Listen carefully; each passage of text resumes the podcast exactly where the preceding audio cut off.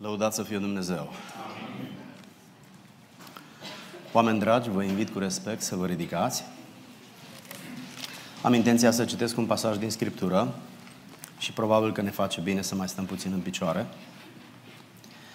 Suntem în mijlocul unei sărbători, a unei mari sărbători a Bisericii Domnului și experiența pe care o avem aici, privind, auzind, simțind, produce în noi anumite motivații și intenții care sper să ne îndrepte spre Dumnezeu.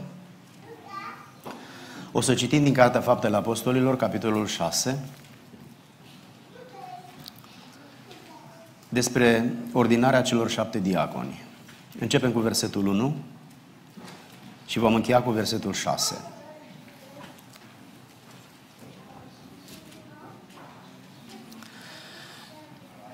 În zilele acelea când s-a înmulțit numărul ucenicilor, evreii care vorbeau grecește cârteau împotriva evreilor, pentru că văduvele lor erau trecute cu vederea la împărțirea ajutoarelor de toate zilele. Cei 12 au adunat mulțimea ucenicilor și au zis, nu este potrivit pentru noi să lăsăm cuvântul lui Dumnezeu ca să slujim la mese. De aceea, fraților, alegeți dintre voi șapte bărbați, vorbiți de bine, plini de Duhul Sfânt și înțelepciune, pe care îi vom pune în slujba aceasta.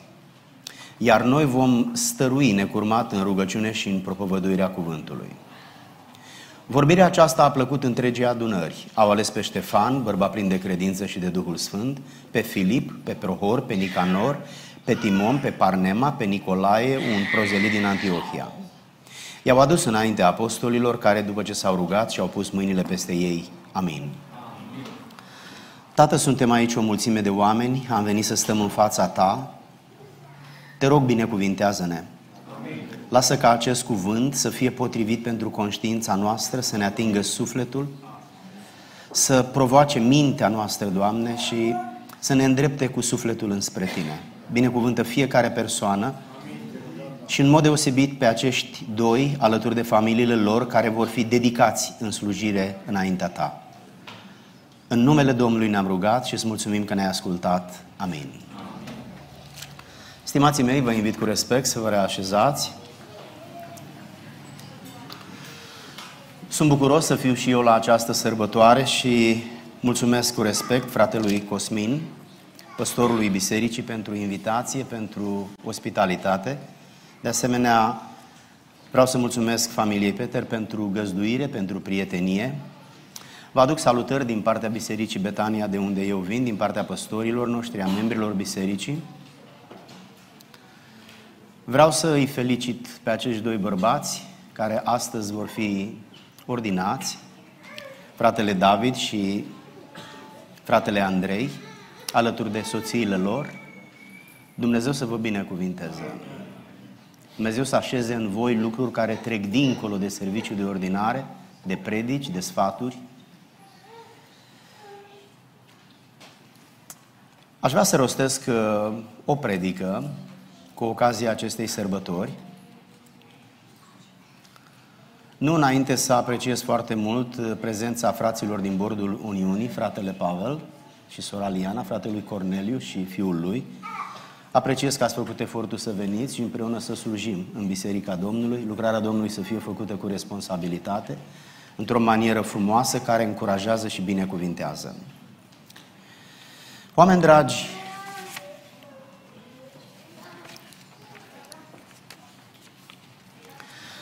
atunci când vorbim despre Biserica lui Dumnezeu, vorbim despre un loc de care se leagă foarte multe așteptări și foarte multă speranță. Noi, oamenii, ne naștem în lumea aceasta fără să știm nici măcar să vorbim sau să mergem. Suntem absolut inconștienți și prin felul în care Dumnezeu a alcătuit viața și pe om, începem să ne deprindem cu lumea în care am intrat, să învățăm lucruri care ne sunt de folos și continuăm așa până când plecăm din lumea aceasta. Între aceste două repere, maternitate și mormânt, este viața noastră și fiecare om are la dispoziție o viață să învețe să fie om, iar după aceea să se pocăiască și să-L slujească pe Dumnezeu. Lumea în care noi trăim este o lume materială preserată cu lucruri care se văd, drept pentru care noi oamenii am fost înzestrați cu capacitatea de a percepe lumea asta materială prin văz, auz, miros, pipăi și gust. Așa se face că ne privim unii pe alții și constatăm că cineva e mai înalt, cineva e mai mărunt, cineva e îmbrăcat în roșu, cineva e îmbrăcat în negru. Și pur și simplu toate, toate informațiile acestea ne ajută pe noi să ne facem impresii.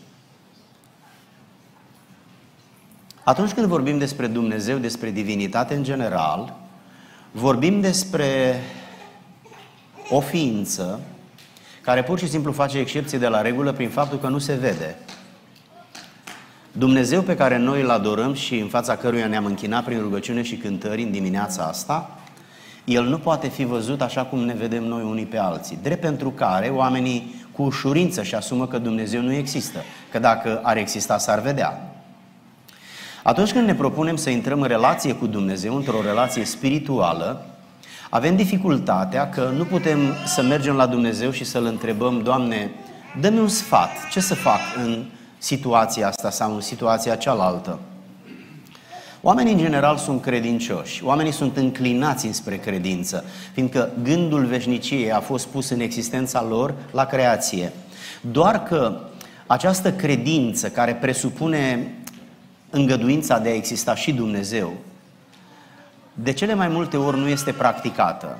Oamenii au o credință în suflet, au o formă de respect mutual și pasiv în legătură cu Dumnezeu, dar în general oamenii nu fac nimic să-și practice credința și să-și manifeste respectul și încrederea față de Dumnezeu. Biserica este casa lui Dumnezeu de pe pământ. În locul acesta noi ne strângem nu să facem business, nu să spunem povești, ci ne întâlnim să ne închinăm în fața lui Dumnezeu. În general există două motive majore pentru care oamenii vin la biserică. Primul dintre ele este să ofere și al doilea este să primească. Să ofere onoare și slavă lui Dumnezeu și să primească ispășire, iertare pentru păcatele lor. Noi avem nevoie de liniște sufletească, de confort sufletesc. Ori vinovăția pentru păcatele pe care le facem ne fură liniștea asta în situația în care are omul conștiință. Că dacă nu are conștiință, pur și simplu nu se simte mustrat, că aparatul care produce vinovăția nu există, e deconectat. De aceea venim la biserică, să ne închinăm în fața Domnului pentru că e datoria noastră. Noi suntem creatura creată de Creator. Atunci când venim la biserică, așa cum am venit astăzi, întâlnim tot felul de evenimente care, dacă nu facem parte din peisaj în mod constant, ne surprind lucrurile care se întâmplă. De pildă, astăzi, este un serviciu divin în care doi bărbați, cunoscuți și respectați de congregație, de comunitate, de biserică, vor fi împuterniciți să facă oficii de slujire pentru frați și pentru surori în slujba de prezbiteri și în slujba de diacon. Și cu această ocazie, cântările, rugăciunea și mai ales predicile se concentrează pe genul acesta de slujire, adică pe slujirea bisericii. Predica mea, plecând de la pasajul pe care l-am citit, are rolul să explice câteva lucruri, lărgind orizontul nostru, orizontul nostru de cunoaștere, de înțelegere, dar și aducându-ne aminte de ceea ce deja știam, făcând o conectare mai bună între toate lucrurile acestea într-un tot unitar. Primul lucru pe care ar vrea să-l constat este elementul care este, devine izbitor în pasajul pe care l-am citit și anume prioritățile în slujire. Observați că acolo erau apostolii care predicau Evanghelia și la un moment dat apare o nevoie administrativă. Evrei care nu locuiau în Israel, după cum noi suntem români care nu mai locuim în România, când au revenit acasă, ei erau puțin neglijați, deși erau evrei, dar pentru că trăiau în imigrație, împrăștiați peste tot, ei nu mai erau cunoscuți și în consecință foarte respectați. Așa se face că văduvele evreilor erau neglijate la împărțirea ajutoarelor. Apostolii constată că există o neînțelegere care capătă proporții și ca niște oameni înțelepți se ridică în mijlocul bisericii și spun fraților, noi vedem că oamenii se ceartă între ei și cred că trebuie să venim cu o soluție care aplanează conflictul și rezolvă problema.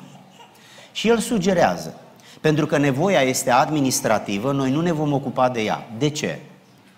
Noi suntem consacrați să facem lucruri spirituale, să ne rugăm, să postim, să uh, predicăm Evanghelia și lucrarea aceasta este așa de mare încât dacă am face-o fără să dormim, ar fi puțin. De aceea nu vrem să ne împărțim și în lucruri administrative. Uh, voi rugați-vă și primiți călăuzirea Domnului și alegeți dintre voi, nu dintre alții, dintre voi, dar între noi nu există. Ba da, dintre ăștia care există. Alegeți dintre ăștia care există șapte bărbați și le sugerează uh, câteva criterii de selecție. Să fie vorbiți de bine, adică să aibă o reputație bună. Cine vine la o biserică unde oamenii sunt vorbiți de rău? La o pușcărie e normal să fie oamenii vorbiți de rău, dar la o biserică nu. La o biserică oamenii trebuie să fie vorbiți de bine și mai ales de reprezentanții bisericii. De aceea, reputația, o reputație bună, cinste, demnitate, este uh, absolut indispensabilă. Apoi să fie plin de Duhul Sfânt. Să fii plin de Duhul Sfânt înseamnă să fii plin de Dumnezeu. Uh, este, școala este necesară, studiile academice sunt de dorit, dar oamenii care îl slujesc pe Dumnezeu nu slujesc doar în competența lor uh, profesională, nu doar în baza școlilor pe care ei le-au făcut. Există o putere care coboară peste slujitorii lui Dumnezeu. Este un duh care inspiră. Este un har care vine peste ei. Și pentru noi care ascultăm este ușor să ne dăm seama dacă există sau nu există elementul acesta supranatural. Și apostolul spune, haide să-i ordinăm pe oamenii ăștia și ei se vor ocupa de lucrurile administrative. Noi, fără să mai avem po- po- povara asta pe capăt, pe cap, ne vom concentra pe lucrurile spirituale, zis și făcut. Observați că oamenii ăștia au fost niște oameni înțelepți și au dat seama că sunt oameni limitați și atunci au hotărât ce să facă și ce să nu facă. Nimeni nu poate să facă toate lucrurile. Se așteaptă ca păstorul să le facă pe toate. Dar el este doar un om. Un om nu poate să slujească toți oamenii. Un om nu poate să facă toate lucrurile. Moody spunea, nu pot să muncesc cât 100 de oameni, dar pot să dau de lucru la 100 de oameni. De aceea s-a inventat echipa. Adică încă unul și încă unul și încă unul și încă unul și o echipă mare poate să facă un volum de lucru mare. Exact asta a făcut apostolul. Numai că el a creat priorități. Și a spus lucrurile spirituale le facem noi. Lucrurile administrative le fac oamenii aceștia. Uh, este adevărat că până la urmă și lucrurile spirituale și lucrurile administrative, toate devin spirituale pentru că ele concură la uh, bunul mers al bisericii, care până la urmă este o entitate spirituală, e casa lui Dumnezeu de pe pământ. Dar este important să ne înțelegem fiecare locul. Atunci când ești singur, nu trebuie să înțelegi decât ce trebuie să faci. Și faci ce vrei.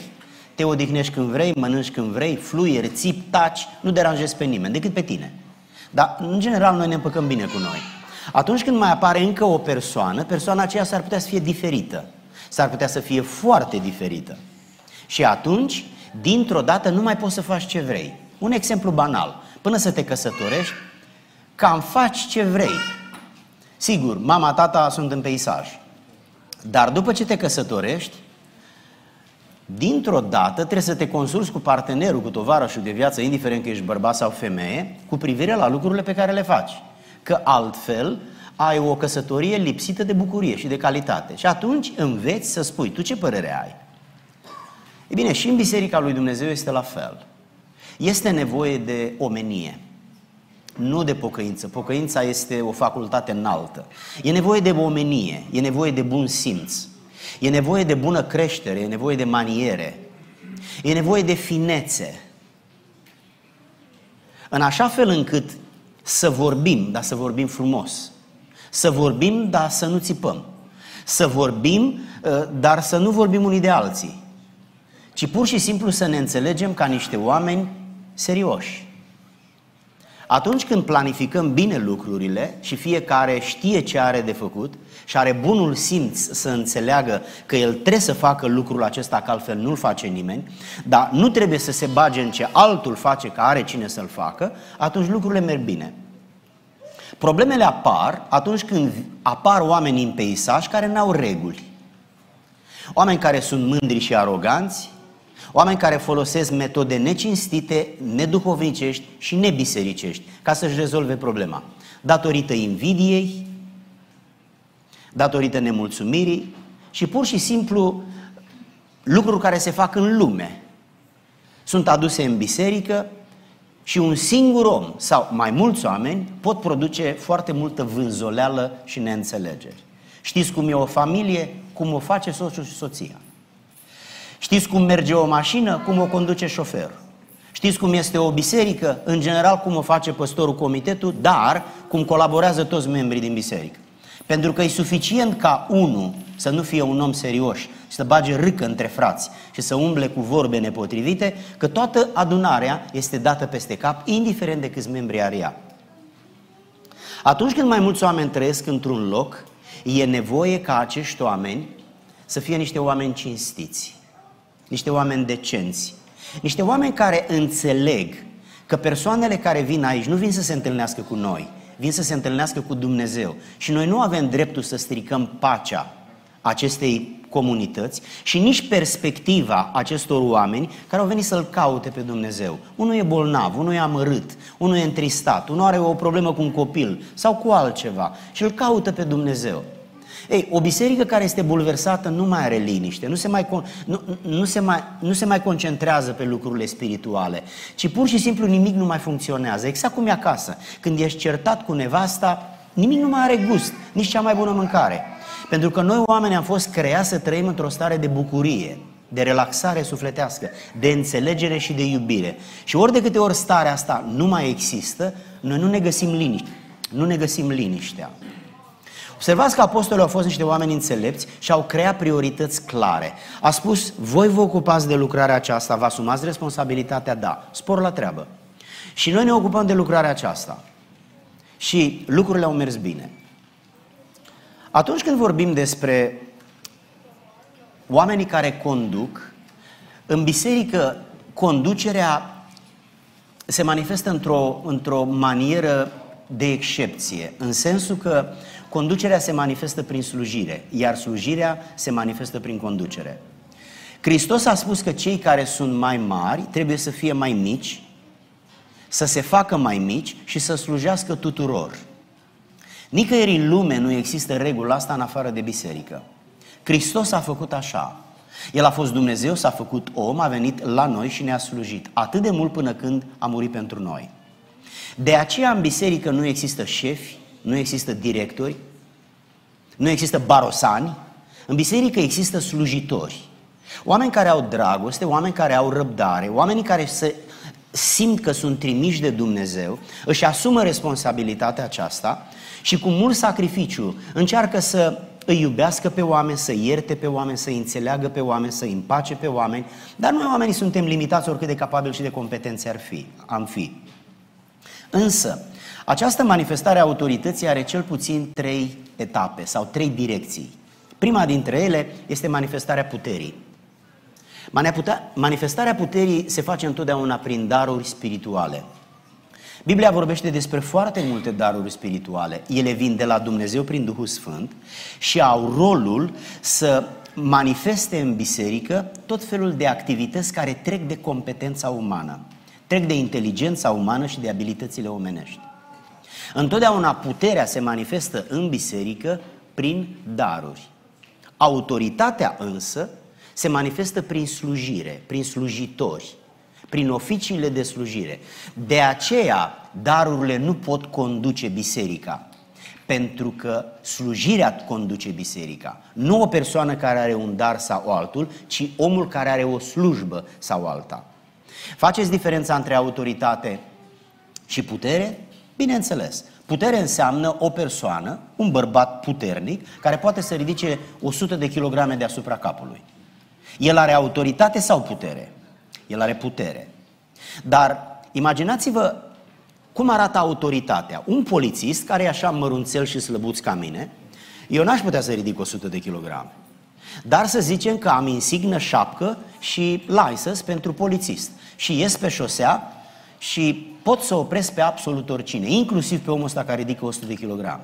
El nu mă poate opri pe mine, dar eu îl pot opri pe el. De ce? Pentru că în baza meseriei mele eu am autoritate. Asta este diferența dintre putere și autoritate, spus într-un exemplu foarte practic.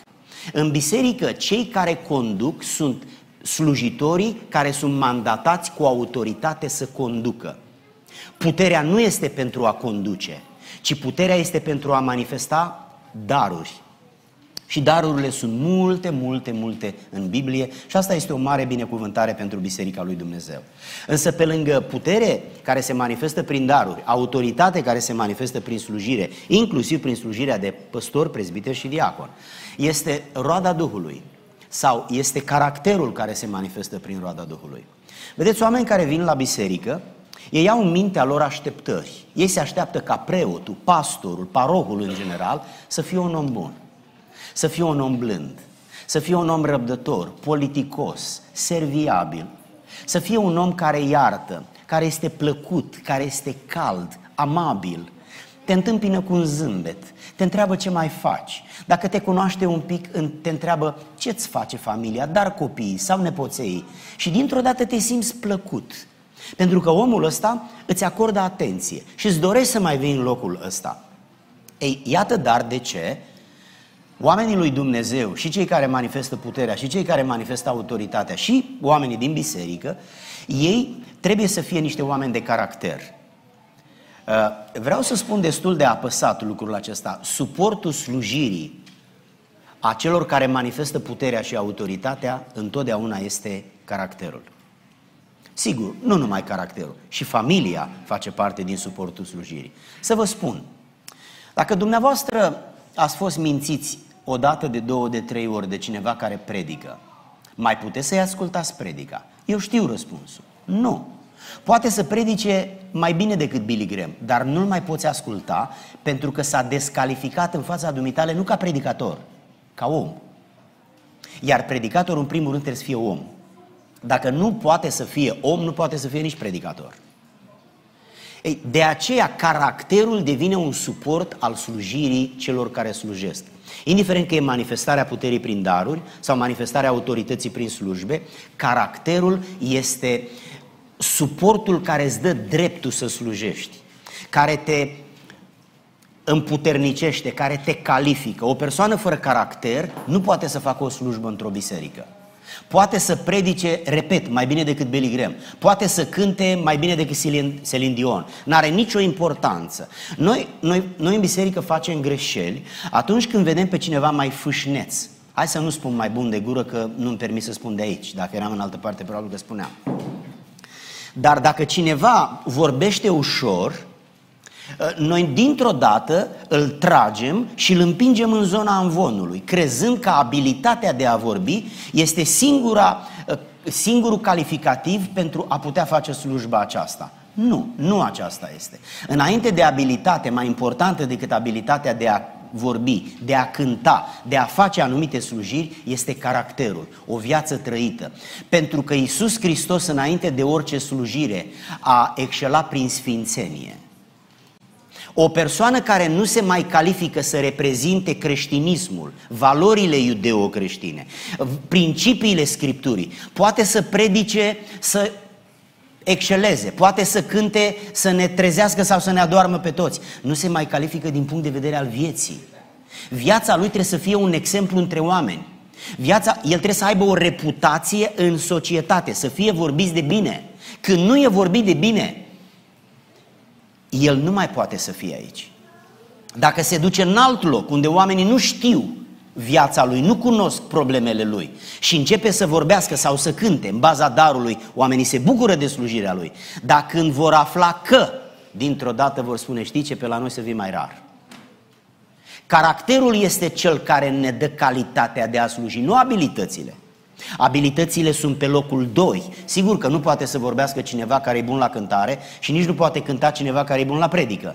Dar caracterul întotdeauna ne dă ne autentifică, ne dă competență, ne dă dreptul să-L slujim pe Dumnezeu fără ca să facem de rușine biserica. Repet, a treia oară, să fie vorbiți de bine. Fraților, puneți în slujbă oameni care sunt vorbiți de bine.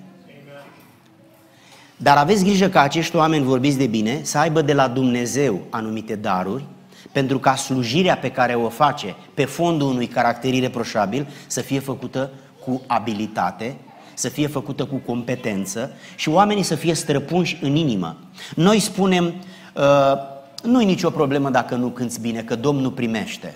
Eu acum vreau să vă pun o întrebare, deși sunt musafir și nu-i frumos să vă confrunt, dar mă bazez pe dragostea dumneavoastră și pe faptul că înțelegeți că eu vreau să fiu folositor prin predica mea, nu doar să vă măgulesc pe dumneavoastră. Dumneavoastră, de unde știți că Domnul primește? O cântare care nu e cântată bine, dumneavoastră, cine v-a spus că o primește Domnul? De unde știți? Unde ați citit asta? Că eu am citit în Biblie că Domnul nu o primește. Eu am citit în Biblie că Domnul primește doar jertfele care n-au cusur. Așa am citit eu în Scriptură. Dumneavoastră, unde ați citit că Domnul primește? Mă gândesc că nu aveți niciun argument, decât că așa ați crezut că e bun, frați și surori. Dacă în lumea asta, în lumea bună, se cere competență și abilitate, să nu credeți că biserica este un loc unde ne dăm în petec. Noi toți, pute- noi toți trebuie să cântăm, dar la cântarea în comun. La microfon să cânte un solo, un duet într-un grup, cântă numai oamenii care au chemare. Că dacă n-ai o chemare să faci un lucru, e suficient să înțelegi că dacă nu te-a chemat nimeni, stai acolo unde ești. Însă oricât de puternic ar fi un dar, o abilitate, dacă nu există ca și platformă de susținere, caracterul, această abilitate va rămâne pentru întotdeauna nefolositoare.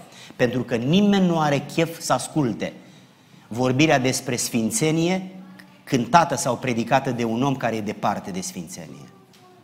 Nu vreau să insist prea mult pe lucrurile astea.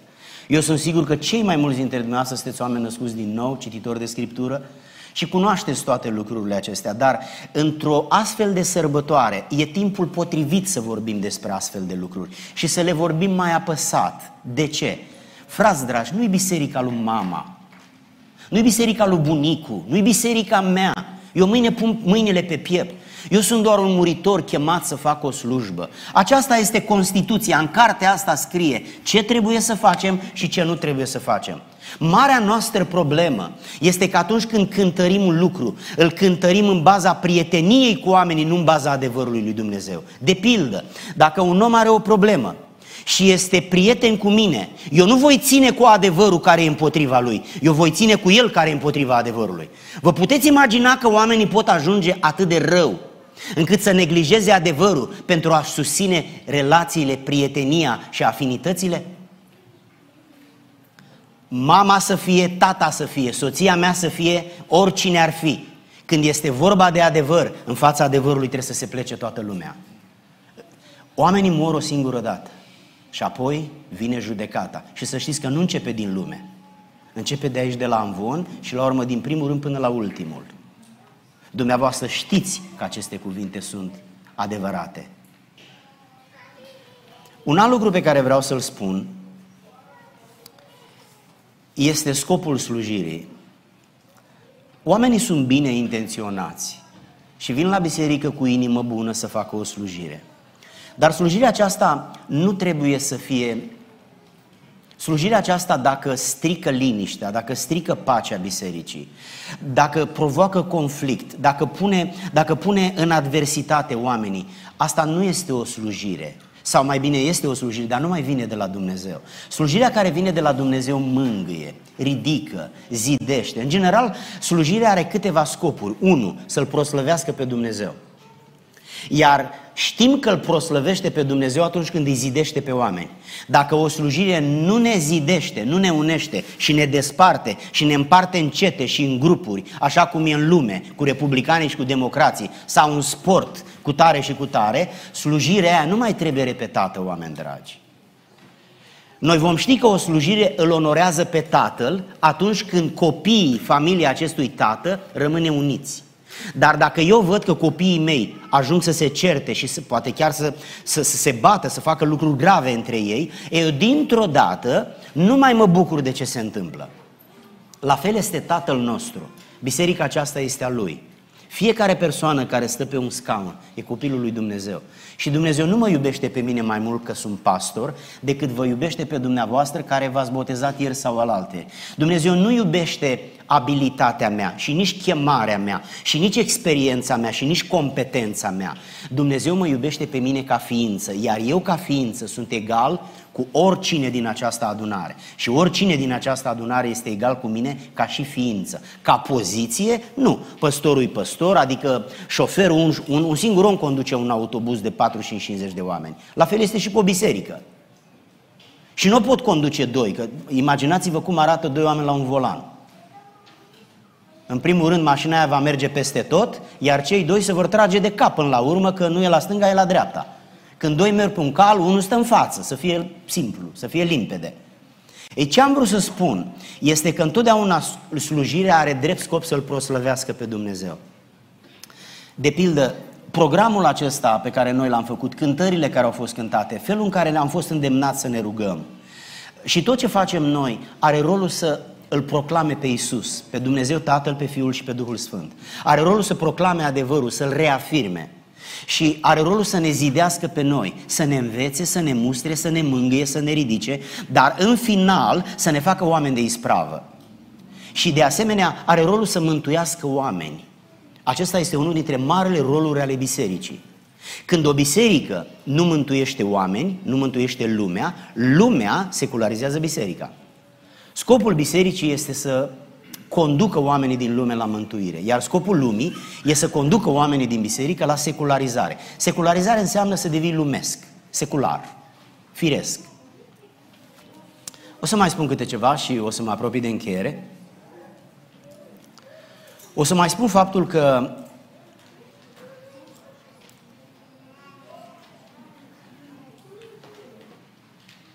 întotdeauna liniștea unei biserici depinde de unitatea ei. Iar unitatea are nevoie de foarte multe resurse.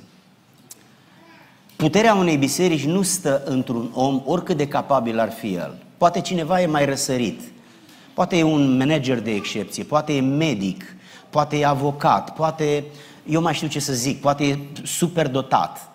Dar puterea unei biserici stă în unitatea bisericii, în absolut toți oamenii din biserică. Când eu am ajuns pastor, eram mai tânăr și aveam o părere mai înaltă despre mine decât am acum, uh, am crezut că pot să fac singur multe lucruri, dar mi-am dat seama că sunt foarte limitat.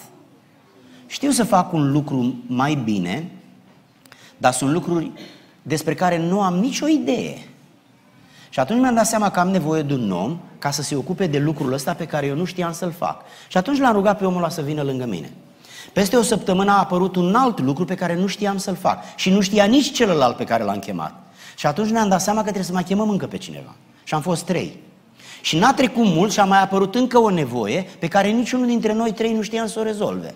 Și ne-am dat seama că trebuie să mai chemăm pe cineva. Și ne-am făcut patru. Și iată dar cum, în lumea aceasta, sunt foarte multe lucruri pe care nu știm să le facem. Și trebuie să chemăm pe cineva care se pricepe. Avem un pastor în biserică care are un fiu și este medic. Știți ce medic este? De călcâi. Știți ce e la călcâi? Partea asta de aici. Dumneavoastră vă puteți da seama cât, cât, este, cât e corpul uman de complex, ăsta e medic de călcâi, domnule. A făcut șapte ani de școală și mai face tot școală, școală, școală de călcâi. Păi, ce călcâi, domne, că și eu pot să te repar la călcâi. Așa cred eu. să știți că există un medic generalist care se pricepe puțin la toate și apoi există specialiști pe bucățele. Nu poți, domne, să fii special pe tot corpul. Numai Dumnezeu e specialist pe tot corpul. Poți să fii generalist pe tot corpul, dar specialist poți să fii pe un singur lucru. Ești ori de ureche și te numești, știți dumneavoastră cum se numește, ori de ochi, ori de gură, ori de intestine. Ei, iată dar de ce e nevoie de o echipă. E nevoie de o echipă pentru că trebuie să punem lângă noi pe omul care se pricepe să facă un lucru pe care noi nu ne pricepem să-l facem. Însă este foarte greu să lucrezi în echipă. De ce? Pentru că s-ar putea ca omul care se pricepe să cânte la pian, eu să nu am așa o atracție chimică înspre el prea puternică. Mă înțeleg bine cu omul de la ușă, dar nu mă înțeleg, parcă nu că nu mă înțeleg bine, dar parcă nu mă simt așa atras spre el. Mi-ar place să fie altcineva. E așa mai închis, vorbește puțin, eu sunt vorbăreț. Și el vorbește foarte puțin, îmi spune pace și atâta, nu mai zice nimic. Mi-ar place să vorbească cu mine. Și atunci, ce trebuie să fac eu ca să mă înțeleg cu omul ăsta? Ce trebuie să fac ca să mă înțeleg cu nevasta? Asta trebuie să fac și cu omul ăsta. Ce trebuie să fac ca să mă înțeleg cu soacra? Asta trebuie să fac și cu omul ăsta. Ce trebuie să fac ca să mă înțeleg cu toți copiii mei? Că sunt așa diferiți cum sunt degetele de la mâna asta. Ce trebuie să fac cu vecinul ca să mă înțeleg cu el? La fel trebuie să fac și cu omul ăsta. Și ce trebuie să fac cu colegii de la lucru? Asta trebuie să fac și cu omul ăsta. Să înțeleg că oamenii sunt diferiți și să mă adaptez la fiecare om. Un om e mai tăcut, mă adaptez la un om tăcut. Dacă merg cu avionul, mă adaptez la avion. Dacă e iarnă, mă adaptez la iarnă, mi-au cojoc, mi-au căciulă, mi-au mănuși.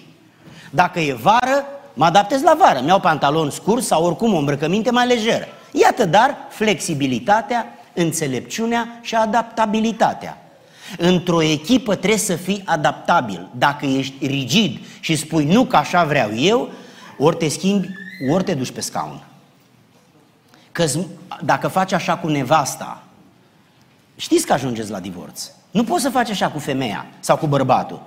Trebuie să te înțelegi cu omul ăla pe care ți l-ai ales. Adevărul e că în tinerețe, noi ne căsătorim uitându-ne la părțile corpului, pe din afară, cam asta e elementul de atracție, mai ales când vorbim despre băiatul care își alege fata, și după căsătorie, aia nu mai e așa de importantă, devine important caracterul. Dar pe ăsta nu l-am ales, nici nu ne-a trecut prin minte să-l alegem. Și de-abia atunci vedem că ea nu are principii ca ale noastre, n-are priori, ca ale mele, n-are priorități ca ale mele și nu ne înțelegem, bă frate. Ea se duce încolo, eu mă duc încolo. Dar e frumoasă. Dar cu frumoasa asta nu mă înțeleg. Sau are bani băiatul, dar cu bogatul ăsta nu mă înțeleg. Tot la fel este și în echipă. Puterea unei echipe stă în flexibilitatea membrilor ei. O echipă are un lider, are un set de reguli și apoi fiecare echipă când pierde, nu pierde liderul sau primii doi. Când o echipă pierde, atunci când uh, pierde o echipă de fotbal, hai să dăm exemplul ăsta, că bărbații uh, pot să lucreze mai bine pe exemplul ăsta. Când pierde o echipă de fotbal, cine a pierdut? Portarul sau toată echipa? Toată echipa a pierdut. Când ești într-o barcă, nu-i da găuri. Că se scufundă cum atacul tot. Este foarte greu să lucrezi în echipă. Uh, frații mei dragi, David, Andrei, uh, faptul că sunteți pe băncile astea alături de soțiile voastre demonstrează faptul că această comunitate care stă pe rândurile din spatele vostru au văzut în voi prezența Domnului au văzut în voi mișcarea Duhului, au văzut în voi un spirit de sacrificiu mare și o dorință de a face efort, de a vă folosi resursele spre binele bisericii, dar în numele Domnului Isus. Și acesta e motivul pentru care ei au validat intenția voastră de a fi ordinați și iată-vă acum aici, în fața noastră, ca să ne rugăm pentru voi și să vă dedicăm în slujba de prezbiter și de diacon. Dar voi veți lucra într-o echipă. Și dacă unul dintre voi este mai, mai coleric așa ca și temperament, adică un om iute, tot ce face, face repede, pac, pac, pac, de scurcăreț. Nu sunt toți oameni așa. Nu sunt toți așa. Unii sunt niște oameni calmi, liniștiți. Domnule, un motor pe motorină nu e pe benzină. Poți să înțelegi asta. Poți. Ok. E, atunci respectă motorul pe motorină și lasă-l să meargă tan, tan, tan, tan, ca un motor pe motorină și pe ăsta de pe, pe benzină, lasă-l să fie pe benzină. Nu, de, nu se face un motor de pe motorină pe benzină că vreau eu și nici că trebuie. Ăla așa e el. De ce e așa? Pentru că natura lui, prin natura lui, așa a fost el conceput să fie pe motorină. Ei, integrați-vă în grupul de slujire. Aduceți-vă aportul și aveți grijă întotdeauna când, în mod normal, trebuie să vă mișcați fără să-l vă loviți de nimeni. Dar uneori o să vă loviți de cineva sau altcineva se lovește de voi. Atunci trebuie să fiți atenți că această ciognire accidentală se poate transforma într-un conflict. Atunci trebuie să fiți foarte atenți. Primul lucru este să spuneți sorry. Dacă nu puteți să faceți asta, nu stați pe scaune potrivite. E nevoie de umilință. Asta nu înseamnă că ești prostuț, iertați-mă. Asta înseamnă că plătești prețul de a câștiga și pe ăla care e pe motorină și pe la care este pe benzină. Să fii un slujitor înseamnă să renunți uneori la dreptatea ta, la dreptul tău, la întâietatea ta. Faci lucrul acesta nu pentru că nu ai putea să te, să te impui. E bine să ai putere, dar e bine să nu o folosești. E bine să ai pistol, dar ar fi bine să nu-l folosești. Pentru că restul vieții vei trăi cu traumă că ai împușcat pe cineva. Uneori trebuie, dar nu poți să scapi de ce ai văzut, de ce ai simțit. Și de faptul că pur și simplu ai omorât un om, rău sau bun, a fost un om. Încercați să nu vă folosiți puterea. Dacă e posibil, încercați să nu vă folosiți puterea. Deși veți primi o autoritate astăzi, o autoritate care vă umilește și o autoritate care vă responsabilizează. Dar lucrul în echipă este cel mai greu lucru de pe pământ. Și cea mai bună dovadă, cel mai bun argument este numărul de divorțuri care atât de, e, e atât de crescut. O echipă în doi nu funcționează, fraților. Și la bază stă iubirea. Dar n-a fost iubire, a fost îndrăgostire. Că între iubire și îndrăgostire aproape că nu e nicio legătură. Sunt două lucruri absolut diferite. Oamenii se îndrăgostesc și au impresia că asta e dragoste. Și sigur că îndrăgostirea asta pleacă după ce se consumă actul intim și trec câteva luni și dintr-o dată te trezești lângă un străin cu care nu te potrivești la caracter. Și mai stai acolo, stai cât stai și până la urmă nu mai supor și te faci de rușine și pleci și ai terminat. De ce? Pentru că întotdeauna când trăiești cu niște oameni, ești aproape într-o echipă, indiferent că e vorba de familie, e vorba de serviciu, dar mai ales la biserică, aici unde oamenii nu sunt plătiți. Aici nu e nimeni plătit, totul se face din dragoste. Și omul care face efort, cineva să presupunem că cântă, face mult efort, se pregătește. E, omul ăsta are niște așteptări. Ascultați-mă, dacă puteți să mă suferiți, vă rog, mai suferiți-mă câteva minute. Ar fi bine să nu aveți nicio așteptare și așteptările să fie acolo. A, acolo. Aici nu e loc de așteptări, aici e loc de muncă. Așteptările nu se împart aici, frații mei. Dumneavoastră ce faceți, nu faceți în numele lui Luigi Mițoi. Dumneavoastră sunteți oameni duhovnice și știți că Dumnezeu va răsplăti. Eu nu înțeleg. Credeți că Dumnezeu va răsplăti sau nu? Că văd că într-o zi credeți, într-o zi nu mai credeți. Într-o zi vreți să vă răsplătesc eu. Cu ce să vă răsplătesc eu, mă, oameni buni?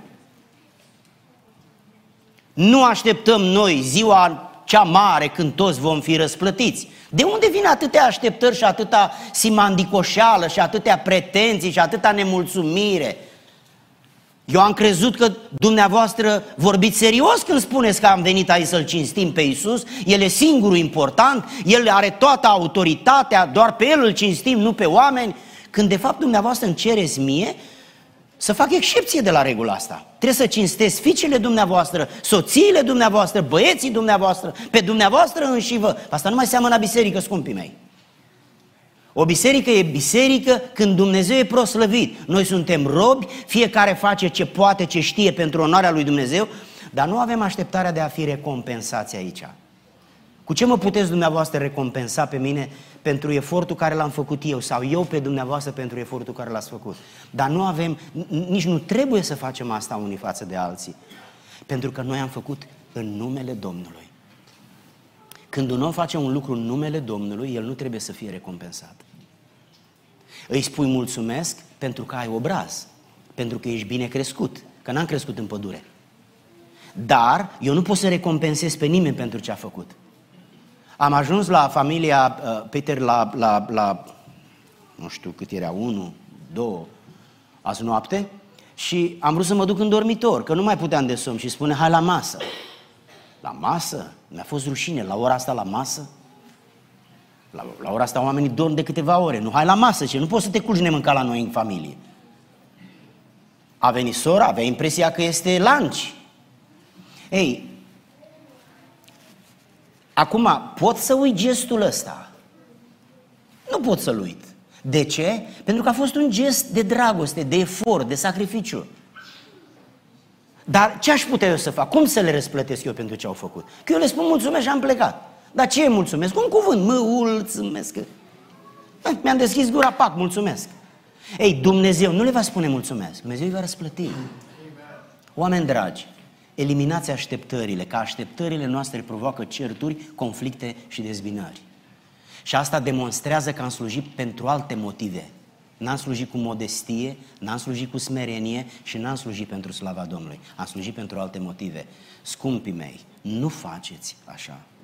Pentru că dacă pentru o viață personală trăită în păcat te duci în iad, ca să ajungi o căpetenie și să distrugi o lucrare și să întristezi și să strigi reputația Bisericii lui Dumnezeu, este mult mai complicat.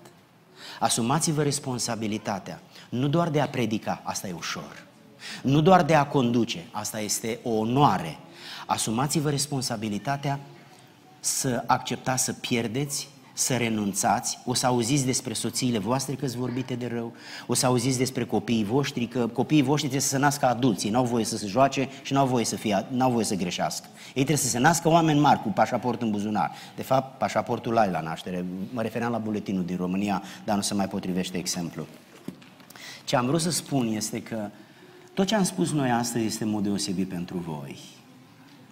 Sunteți alături de soțiile pe care vi le-ați ales, pe care vi le-a dat Domnul, tu ai doi copii, am înțeles că fratele Andrei are cinci copii. Biserica aceasta care astăzi v-a dat votul ca să fiți ordinați, are așteptări. Se va uita la voi ca la niște exemple, ca la niște modele, ca la niște căpetenii, ca la niște generali care dau niște comenzi clare. Nu, nu, nu uh, confuze, nu azi una și mâine alta. Niște oameni care știu de unde vin și știu unde merg. Biserica asta va merge după voi, să mergeți drept. Să mergeți spre Dumnezeu. Să aveți o atitudine conservatoare, nu liberală, să nu fiți nici legaliști ca bunicii noștri și să nu fiți nici liberal ca și copiii noștri. Să fiți niște oameni echilibrați. Și cartea asta să o conservați. De aici vine ideea de conservator. Conservați principiile lui Dumnezeu. Oamenii ăștia, dacă vor să se distreze sau să râdă, să țină cu mâna de burtă, să duc să asculte un clof, nu un predicator.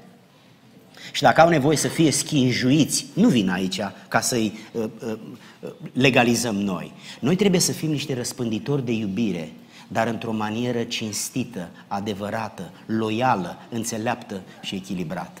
La aceasta va chema Dumnezeu. Voi știți foarte bine lucrurile astea, dar astăzi este ziua în care știm că altfel se lipește de sufletul vostru cuvintele și învățăturile astea. Noi nu vi le spunem de pe o poziție înaltă, deși poziția noastră este mai înaltă, dar noi ca ființe suntem de, la fel de vulnerabili ca voi. Absolut la fel de vulnerabili ca voi. Chiar dacă suntem mai în vârstă, suntem făcuți din același aluat. Uneori greșim, uneori uităm, uneori ni se întâmplă să păcătuim. Suntem niște oameni imperfecți care ne luptăm cu firea noastră pământească pentru a desăvârși sfințenia noastră și a-L onora pe Dumnezeu și a cinstia adunarea, a zidia adunarea. Surorilor, uh, poate că ar fi bine să vă dau o sugestie, dar n-am nicio sugestie pe care nu o știți. Pe toate le știți.